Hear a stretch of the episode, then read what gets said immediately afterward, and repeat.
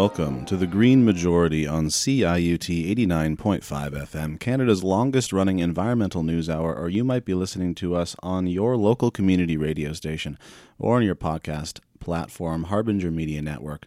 My name is David Hostetter. I'm Stefan Hostetter. And I'm Lauren Latour. Thanks so much for joining us this week.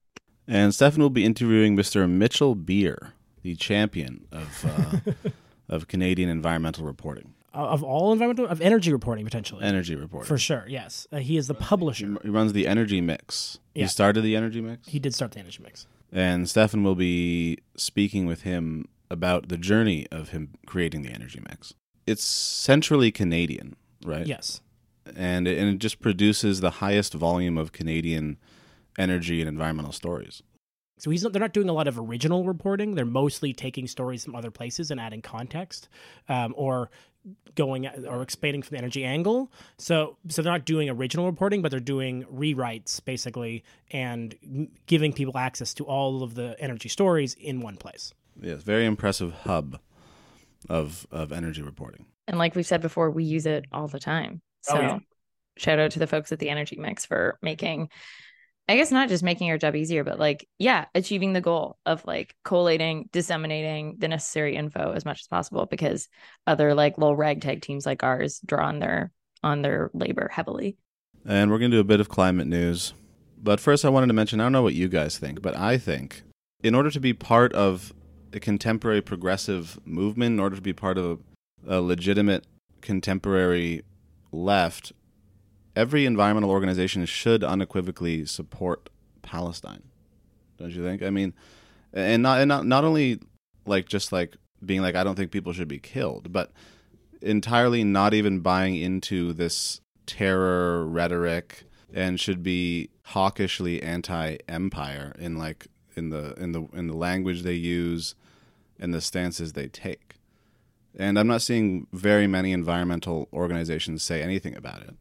There, there certainly has been for the first week that was quite quiet. We've begun to see groups coming out in the last few days with some uh, more interesting and important statements. The the one that I saw today uh, comes from the Oil Change International that began to sort of make the rounds, and it's I would say it's a very strong call for both a ceasefire and the end of occupation of Palestine but it was but it certainly has been quiet. And i've seen some groups in the states especially be noted that there's it might be i saw someone uh, reporter kate aronoff today ask around being like i've seen sunrise say anything but has anyone has anyone else? And i certainly think there's a it's been quiet but it's been good to see that you know 350 uh, put out a, a call recently supporting some things from from independent jewish voices canada um, from canadians for justice and peace and from uh, Justice for All Canada, all three of which calling for, you know, both the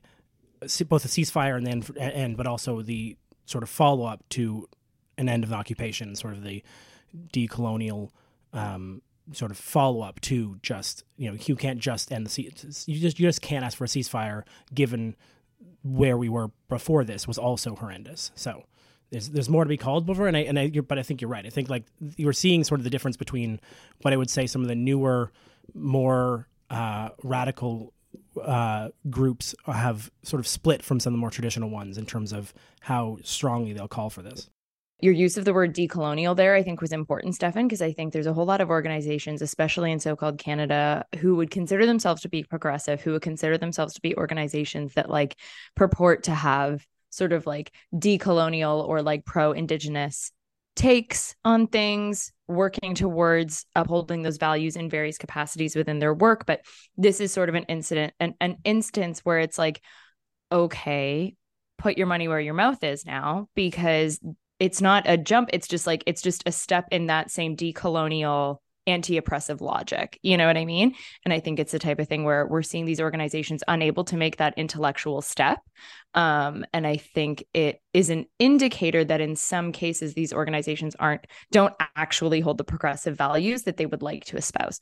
Anyway i think one of the other things that's kind of interesting to me is that there are a lot of organizations who i'm sure if they were hearing this argument would say oh well we're working on our statements. We just haven't got them out yet. And it's like okay well i think the fact that it's taking you this long to work on your statement even if at the end of the day it is a good statement one that i that that we would um, that we would say uh, adheres to and aligns with truly progressive decolonial values, the fact that it's taking this long for you to get buy-in from all of the folks within your organization or your network or whatever that it needs to get buy-in from, I think is is again still an indicator of kind of a, a, a problematic trend.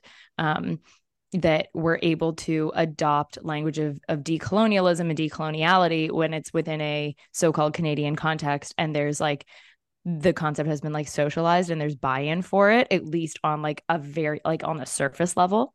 And that i think when when you scratch the surface of of, of that sort of like um, pledge to decolonialism with with an issue like this with what's going down in in in gaza I, yeah i think it's an indicator that maybe these values that a lot of so-called canadians um, hold aren't aren't actually all that deep seated but I think also we're just weirdly propagandized into into a certain kind of language, which which implicitly supports uh, like the murderous empire. Um, like even this heated article uh, from Emily Atkin, and they they've I mean she's made like a, a, got a great following doing climate reporting, doing a climate newsletter, and actually has gotten like you know enough to sustain it professionally. But e- even her article on this issue says Israel Hamas war.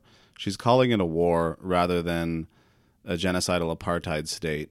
And she's implying that there's some sort of symmetry of power between Hamas, the terrorists, and Israel, uh, the warring state. And and she uses the word terrorism throughout the whole thing as if the war on terror were not just the empire fighting whoever they say are bad. And so even important climate reporting from an outlet like her is still using the rhetoric of terror to describe Arab enemies of the United States, which is just strange and unnecessary. And I, I don't I don't know exactly why. Perhaps because she wants to be like legitimate, like seem like a legitimate reporter, and therefore not being like I don't know some sort of communist anti-America person. I don't know. I think I think potentially that I think it's like like you said it's it's potentially wanting to like save a version of face amongst a more liberal audience lowercase liberal audience. Um, but i think i think some of it's also an indicator that we are so dyed in the wool when it comes to this that it's really really hard to think of these parties as anything other than than than what cnn would tell us they are. The way that this ties into sort of the rest of the conversation that we'll be having um, you know is is really about whether or not and how the progressive wing of the environmental movement will accept the concept of legitimacy of indigenous voices throughout the world period. You know like the one of the places that we're most concerned about some of the conversations around the green transition is what it means for say indigenous folks in the global south dealing with mining uh, or these types of things. You know we'll talk we'll don't have a ton of time we'll talk a little bit about that in the in the in the section next about how we have to make sure that the work that we are doing in the transition itself does not sort of recreate the same technocratic colonial state that we currently live in, and instead focus on actually finding a way to work with the communities that that are being impacted by these, you know, the need for lithium or or whatever. We can look back in fairly recent history, and there was another apartheid state and another revolutionary party that rose up out of that apartheid state, was labeled a party of terrorists, and then then once the, once the apartheid state fell, then rose to power and prominence and became like a legitimate party leader um, of of like once the apartheid state had fallen, and like that was Nelson Mandela's African National Congress Party back in under in in apartheid South Africa. The African National Congress was labeled a terrorist body. Nelson Mandela was imprisoned for years and labeled a terrorist, and that given sort of like I don't know historical retrospect like it, under under the, the sort of the the lens of historical retrospect nope i don't i don't think anybody anymore would label the national african congress a terrorist party. Um, they view them as a legitimate party. They they view nelson mandela not as a terrorist but as a freedom fighter as he very much was. Um, and I, I sort of just like that's i think that's important framing to keep in mind as we go about throwing around terms like terrorist trying to trying to figure out um, and understand what our stances are um, and what it is we're advocating for as politically active people based in a colonial state ourselves.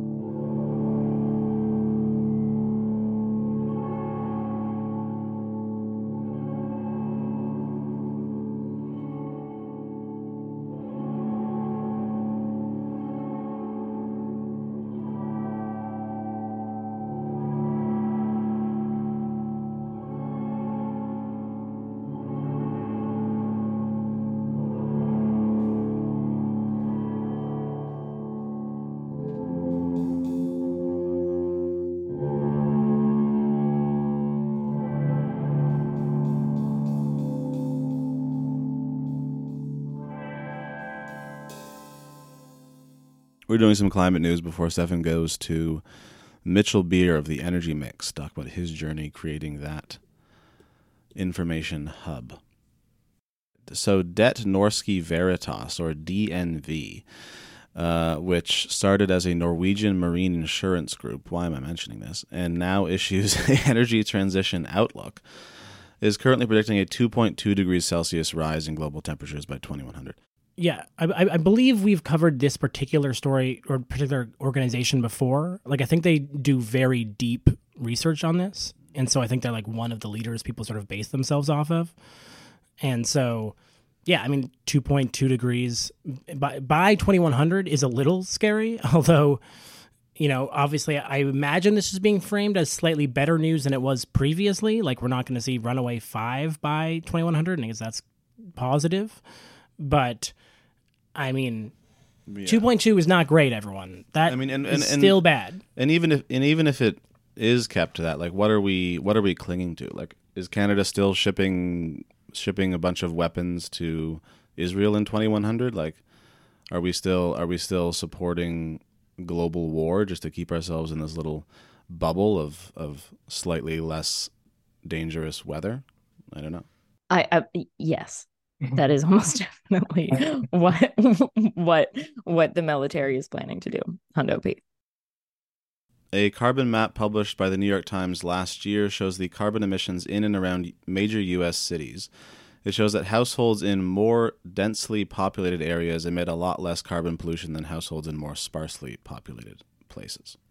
What's interesting here, really, is that the need to build things, and there's a very good article written by, or sorry, there's a very good conversation between the new North American head of 350.org um, and a on the Volts podcast, which is with I believe a guy named David Roberts, and he was talking about the shift that 350 has tr- been trying to do, and we talked about it a little bit in the Mitchell Beer conversation as well.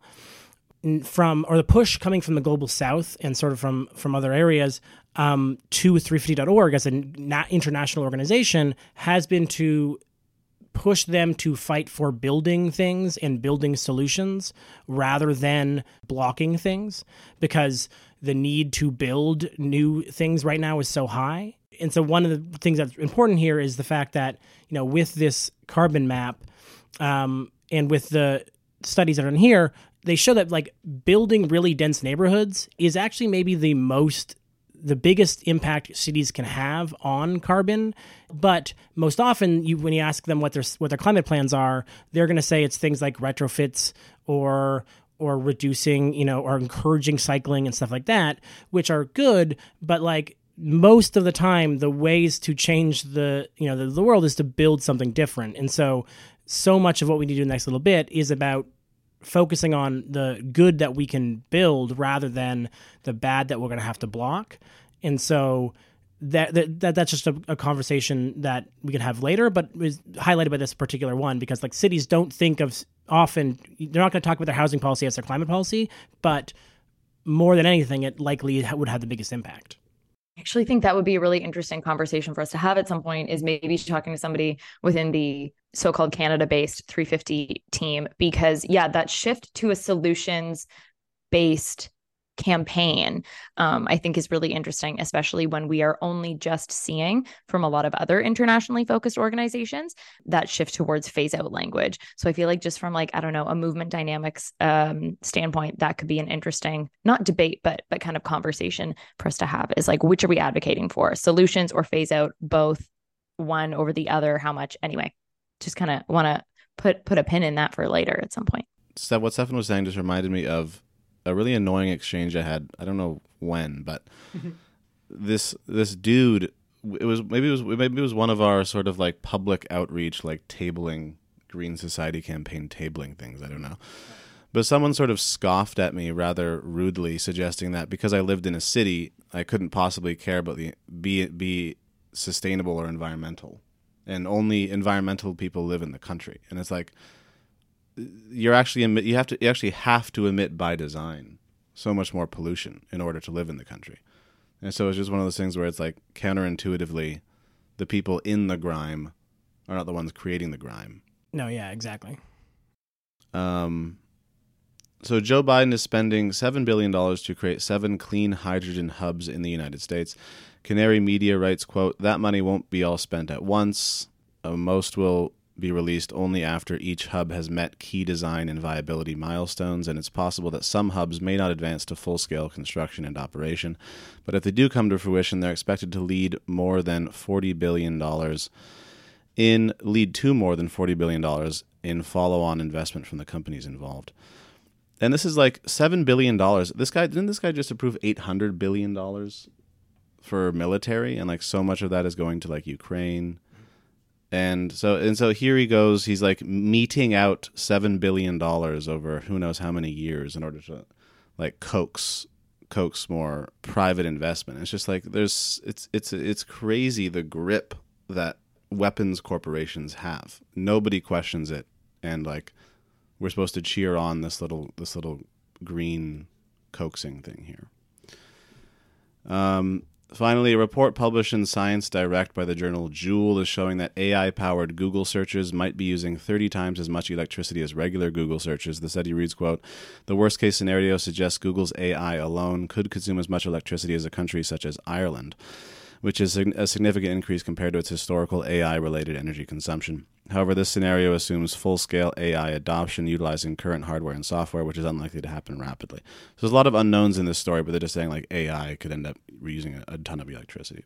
Which is the same as, you know, Bitcoin, which is the same as, you know, the the point of both these stories, honestly, for me, was that the amount of investment that we're going to see in quote unquote the future, which is like, you know, whether or not these clean hydrogen hubs are end up being significant reductions of carbon is pretty open and unsure.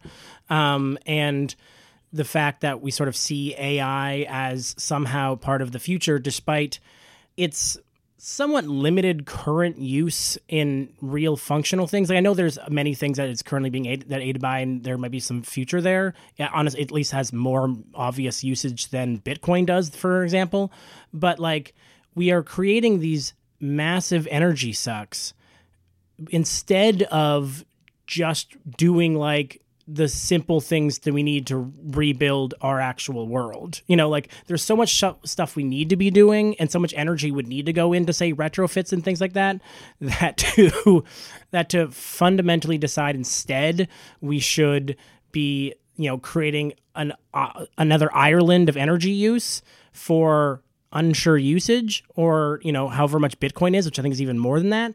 You know like we are creating these new systems that do not address the very hard cost and in the world problems that we are seeing. And that to me is the thing that i sort of in the conversation that maybe and we can have in the future about 350 shift that this is part of it right? It's like what we are building is not solving the problem and yet it's taking a ton of energy even at a time when we know we drastically need to shift our energy consumption and how we're using it.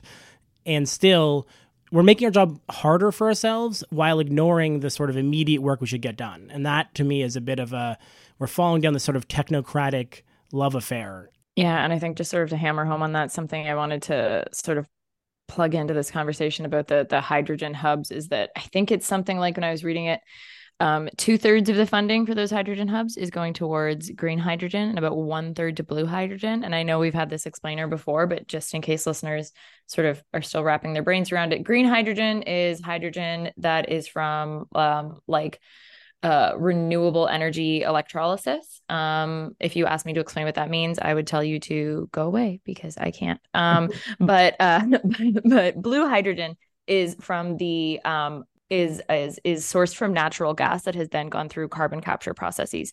So there's a, a, a really good argument to be made, and and that is being made by by people who are smarter than I am that subsidies for blue hydrogen, which is the renewable, or which is the natural gas one, um, are in a lot of ways kind of just a subsidy for the oil and gas industry um, and kind of prove only to prop it up even longer um, because um, like we know like carbon capture storage technology is is kind of like not not totally disproven all the time especially when it's like direct air capture but like it's it's it's dubious it's hard to scale up um, and ultimately, a lot of this money is going into the hands of, of, corporations like ExxonMobil in order to allow them to continue with their natural gas um, production projects. um, so unfortunately, it's like yes, seven billion going towards hydrogen hubs. In some ways, fantastic. In some ways, we still need to double check the math at the end of the day because if it's going towards blue hydrogen, it's it's questionable about how much good it's actually doing versus if it's just functioning as a subsidy to the oil and gas industry. So, happy Wednesday. I guess happy Friday if you're listening.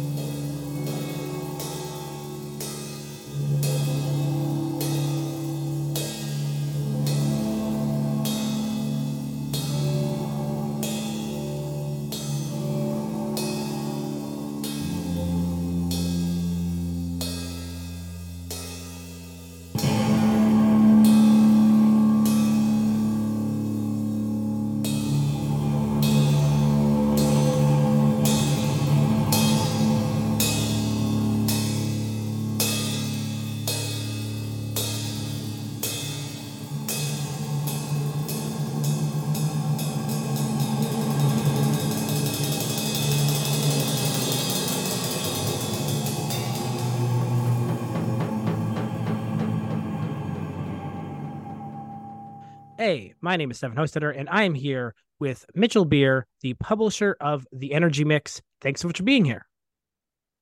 Thanks so much for having me, Jeff. And so, The Energy Mix, for those who aren't in the deep in the energy world, is an incredibly valuable resource for all of us who are trying to keep up with all the changing impacts and all the changing things. I, I we on the show will have referenced it many times, and so folks will probably recognize it from that but it is truly a amazing resource that you've built up. And so I'd love to sort of get a bit of time to get to know sort of you and then also the energy mix itself and what we are sort of imagining going. So if we can start by way of introduction, how did you personally get involved in I mean, I, I would say environmentalism normally, but climate, energy, and the whole shebang. Just by coincidence and dumb luck, truly. I started my career for most practical purposes at a paper called Canadian Renewable Energy News. We had put out our first edition in October 1977. So I've been around the, the what we now call the renewable energy or clean energy space since then, climate change since 1997. But the dumb luck part is that in 1977, I was trying to start a career as a freelancer. I dropped in on my former student newspaper at Carleton University and happened to see this poster on the wall, you know, with this really pretentious Old English type for the name of the paper. What most people call the masthead, it's actually the flag. And, you know, it said they were looking for freelancers. And I can remember thinking, oh, yeah, sure, solar power, that's ever going to work. Well, maybe they'll pay their bills before they go bankrupt.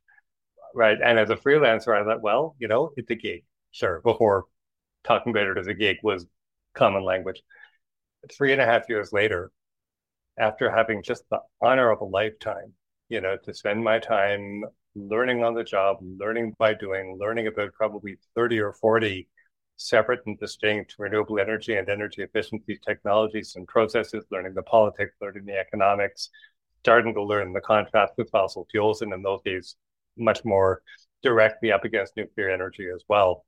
I knew what work I was built to do you know, and I hadn't had the opportunity to stay in the field nonstop, but that was the beginning.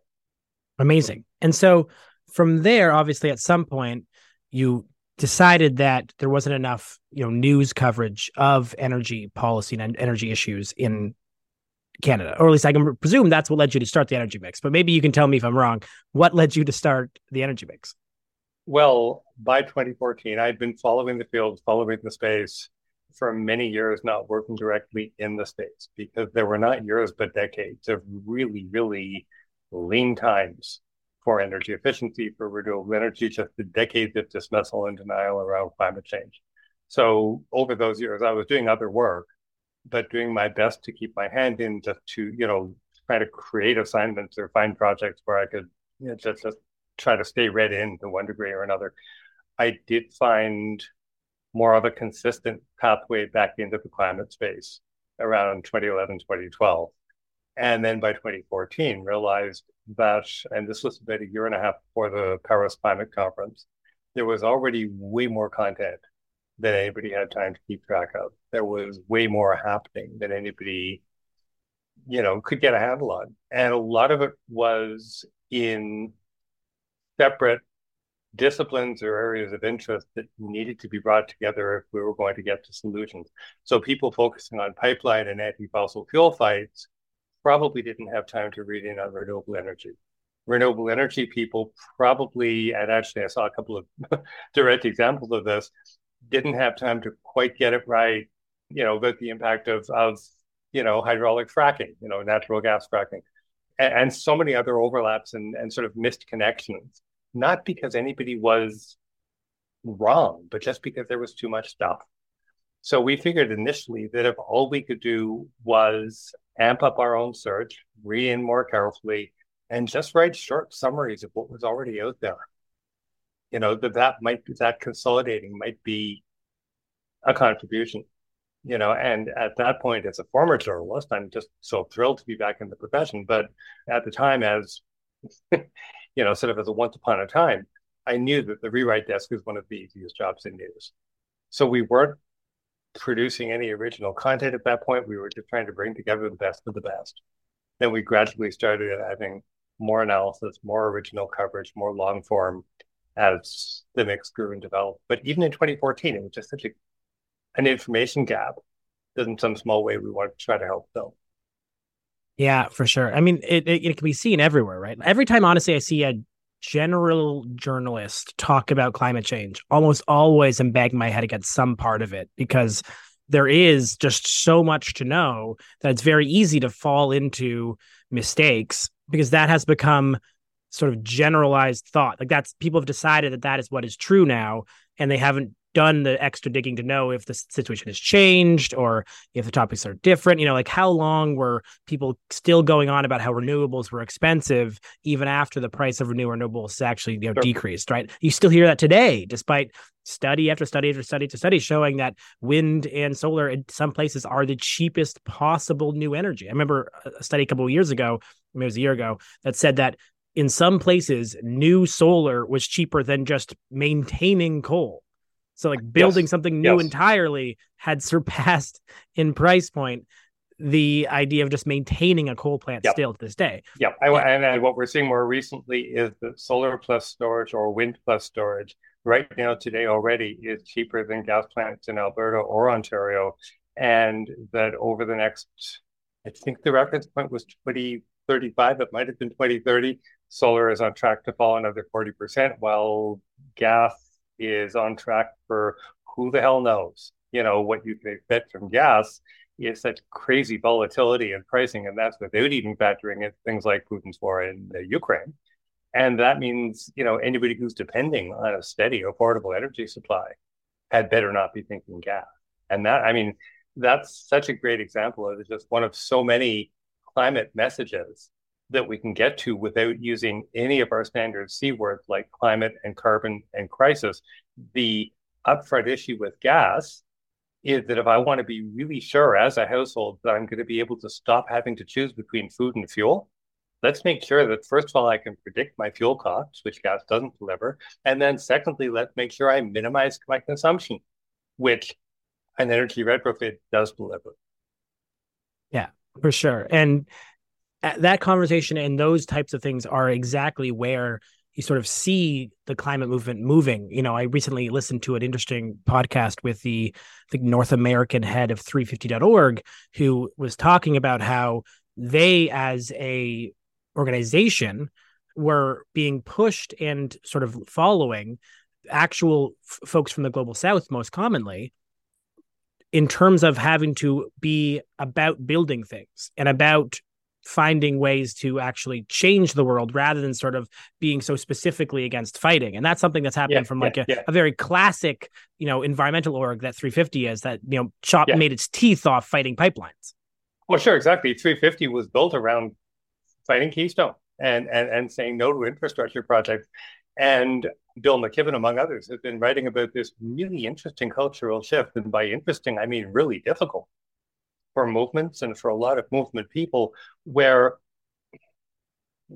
we, they, all of us have been used to saying no to stuff that needs to be said no to. And yet now, the very same or similar permitting and approval processes that are a legitimate weapon for democratic opposition to a pipeline end up becoming a really destructive barrier to something like an offshore wind farm that can be manipulated, for example, by you know actual or almost conspiracy theorists who are telling us, oh yeah, it's the wind turbines that are killing whales off the coast of the United States, not ship strikes on whales that are being driven closer to the coast by ocean warming. Oh no, no, but it's the wind turbine. They haven't been built yet. Yeah, but it's the wind turbine.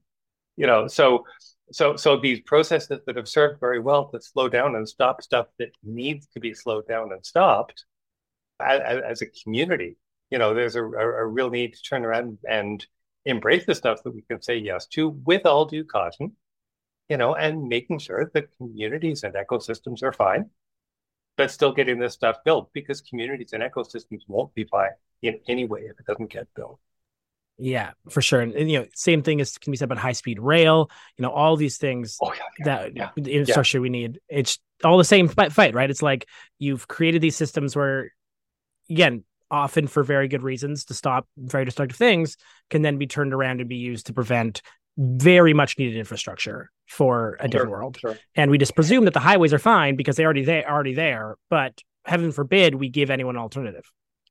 Sure, sure. And, and that's not to say that it's impossible or unimaginable for proponents to get out there trying to do the right thing wrong, right? And and an interesting issue that we I I hope every day that we we we deal with consistently.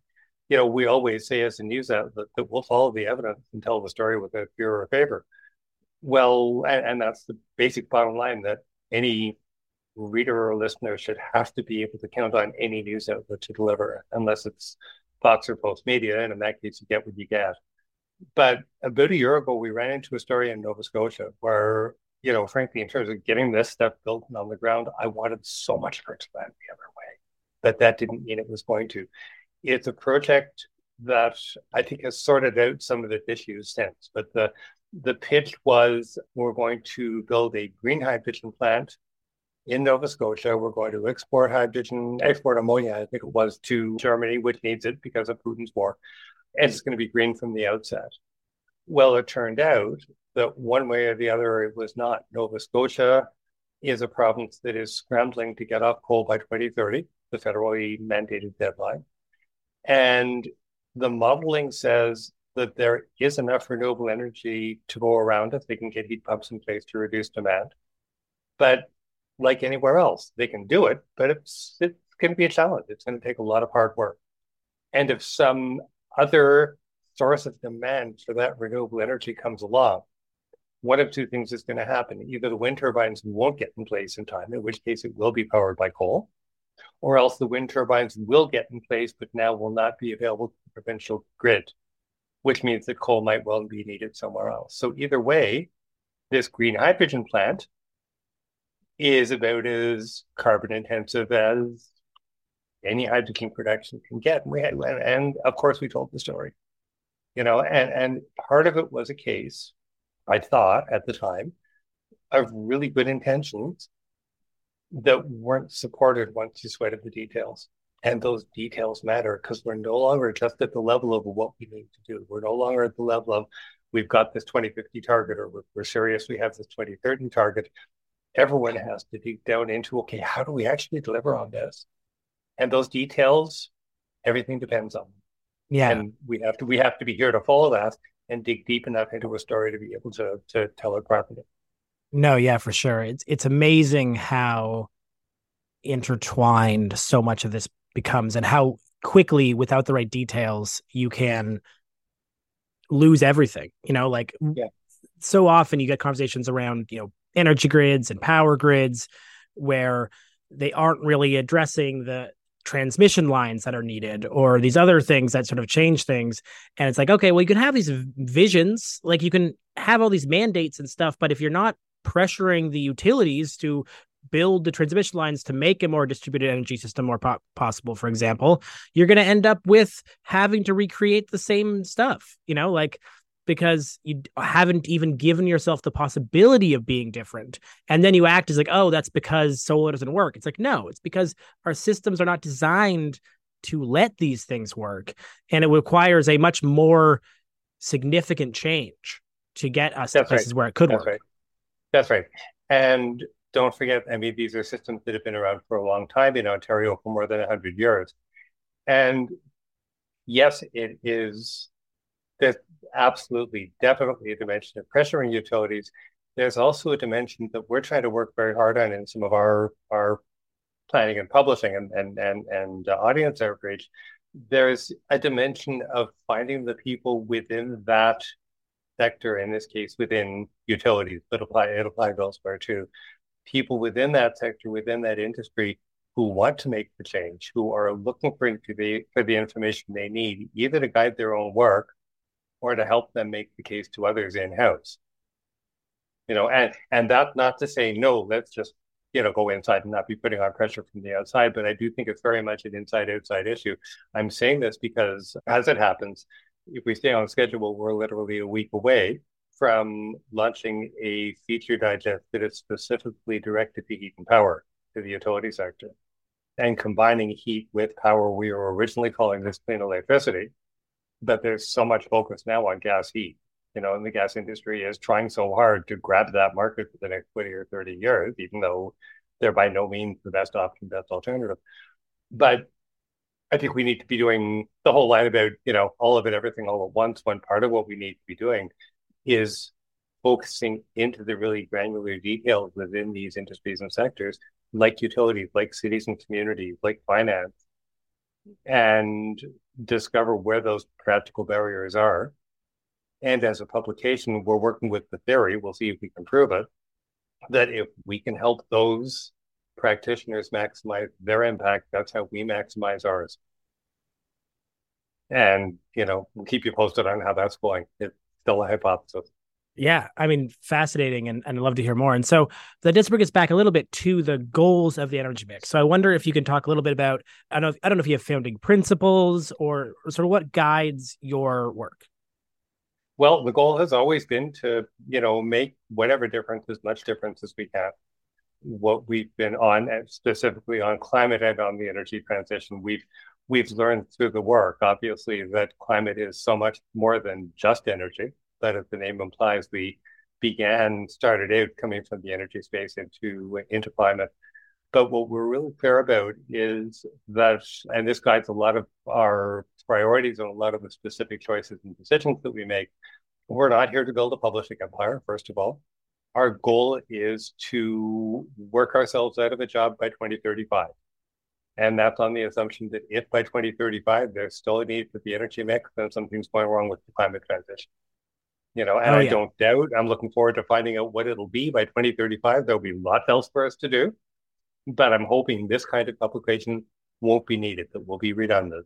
So what we are, I mean, basically our our mission is faster, deeper carbon cuts that leave no one behind. You know, I don't know that we've explicitly written that down anywhere, but we've said it plenty. And that means trying to find whatever pathways we can where content can help drive decisions and action and result. It's as simple and really as complicated as that. Right. Yeah, exactly. Yeah. It's it's amazing how when you get a simple idea and once you if you hold yourself to that put it into practice it suddenly becomes drastically more complicated because the world is a complicated oh, God, place yeah. oh yeah oh yeah oh yeah and every aspect of this transition right has been exactly that. Some of it has been you know when exxon and the rest of the fossil industry put hundreds of millions of dollars into climate denial yeah that's going to complicate things. But a lot of it is just what you were saying before. You know how does system that started it with centralized utility, you know, with the first so grid, grid hydro plant that, if I remember correctly, was 20 was, was in 1913, right? How does that suddenly, in institutional terms, overnight, convert over to distributed energy systems that are more resilient, that cost less, that empower communities, all of that good stuff. When that's never been the mandate until now. So of course it's more complicated. Yeah, you know, no. and, and and for us, I mean, you know, I'll I, I trust you'll cut this if it's too much inside baseball, but in publishing, there's at least a sort of a first line tacit assumption that you're doing well if your web numbers are going up. You know, you're getting more and more hits on the site, more people are coming to the site. That's got to be a good thing, right?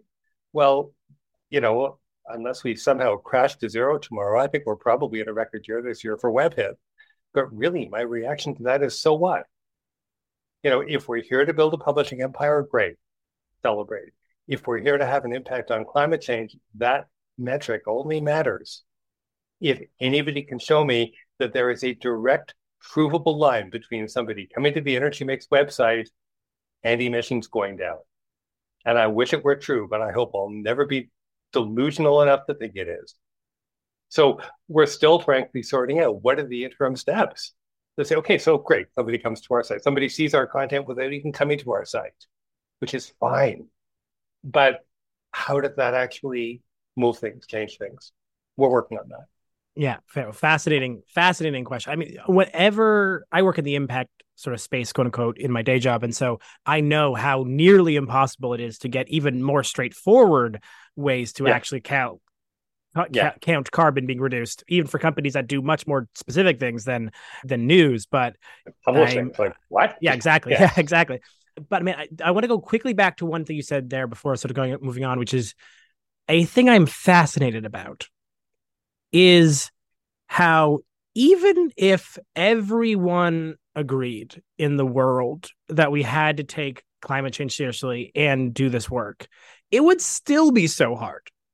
Like, it would still be a monumental effort if you weren't constantly infighting with everyone and all the other ingrained opinions, right? Like, to decarbonize Canada would truly require a Herculean effort even if everyone just said yes and said throw a bunch of money at it, right? Like, what does it look like to create a say high speed rail network that covers this entire country or at least enough of this country that then you could justify some amount of flights to say more northern or more remote communities for example you know what does it look like to do all of the other retrofits that would that are would take a generational like effort it, province to province to province to do it's it's such a big job and so complicated that like the internal fights are one thing but you're right it's just the work itself. The engineering problems alone are yeah. are difficult.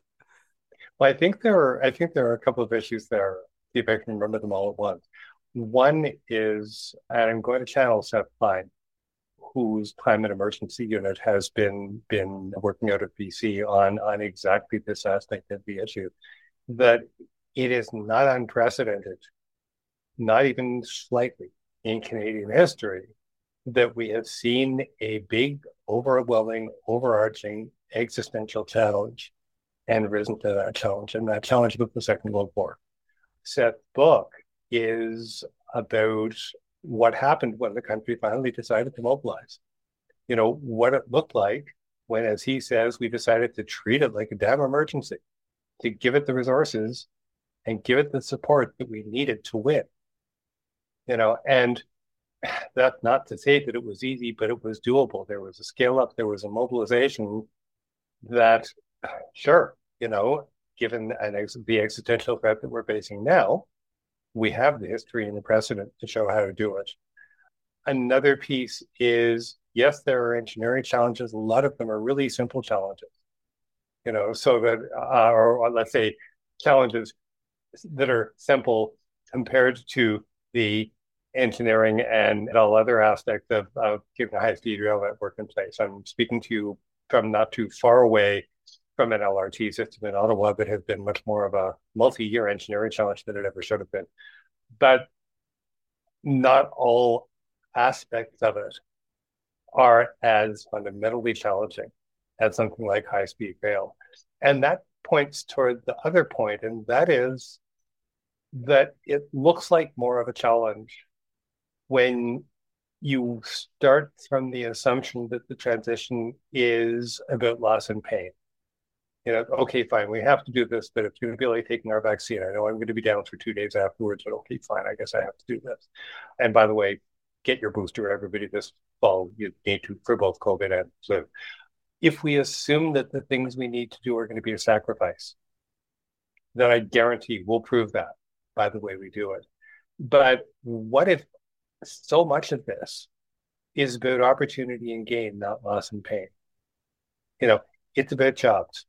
It's about job creation. It's about business development. It's about economic development. It's about no longer anybody ever having to choose between food and fuel. It's about people in the suburbs uh, being able to stay home two days a week so that they don't have to commute as much, and not because they're cutting their tailpipe emission, but because on those two days they can be sure of being available at 4 p.m. that afternoon for their daughter's soccer game at the only moment in the known history of the universe when she's going to be nine years old which is going to be so much more important to any parent than their tailpipe emissions, but it still cuts their emissions. Okay. So all of these things that we get back by doing things that, oh, also, by the way, cut carbon, that's where the opportunity is. And, and you know, there, there are, once you start thinking that way, there are countless iterations of it, many more than you have time for. And it doesn't mean, it still doesn't mean it's institutionally easy it still doesn't mean that it's a walk in the park for people or households or communities. But it's a hell of a lot better than starting out from the assumption that every piece of it is going to hurt, when in fact it gives us the stuff we already know or think we might need. One example is that there has been such wild and crazy manufactured controversy lately around the idea the idea of 15 minute communities 15 minute neighborhoods it's a really simple idea that basically says most of the amenities that you need will be within a 15 minute walk bike ride transit commute transit will be better it's a great way to reduce sprawl reduce the associated costs reduce the associated emissions until some of the same conspiracy theorists who were behind the convoy occupation at ottawa last year come along and say they're putting us in ghettos.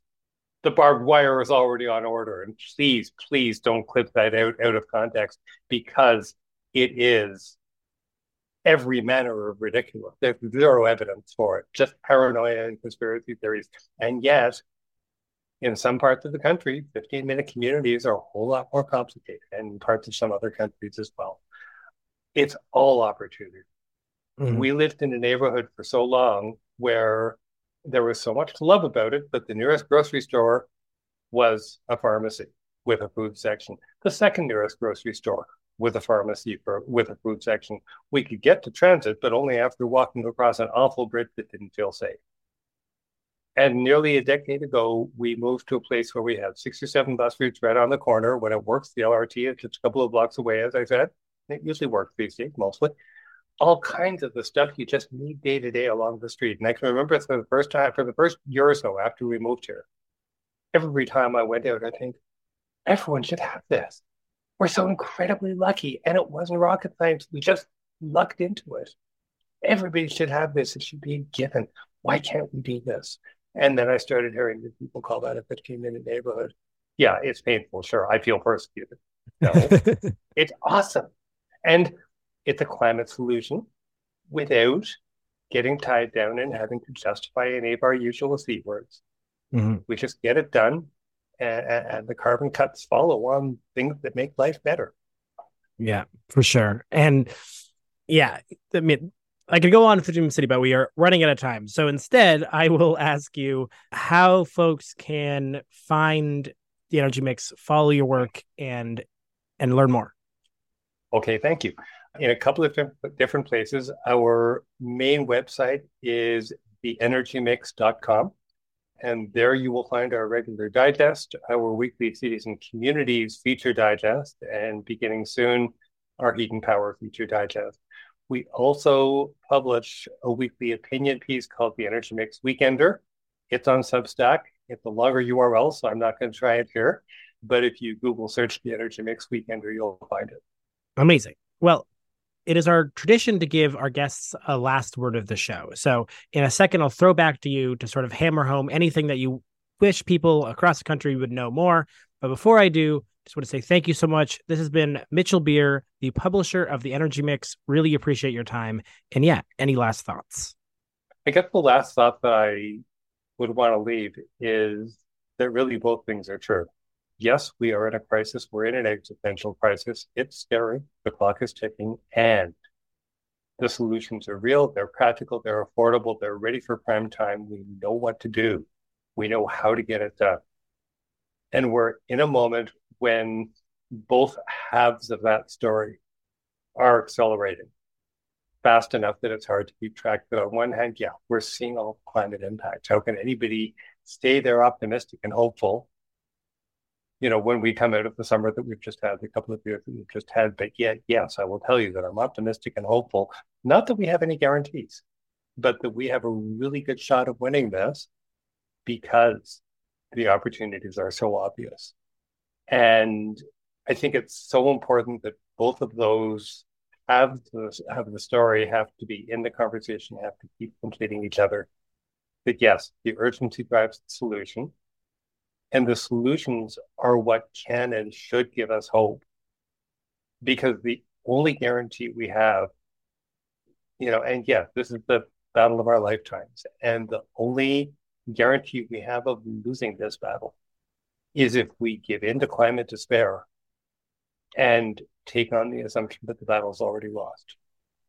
You know, if we keep with the solutions, well, of course, you know, how can you not see what's going on around us? If we keep with those solutions, keep looking at how to promote it, advocate for it, embody it, make it happen, and make sure our institutions make it happen, we do have a really good shot at winning this.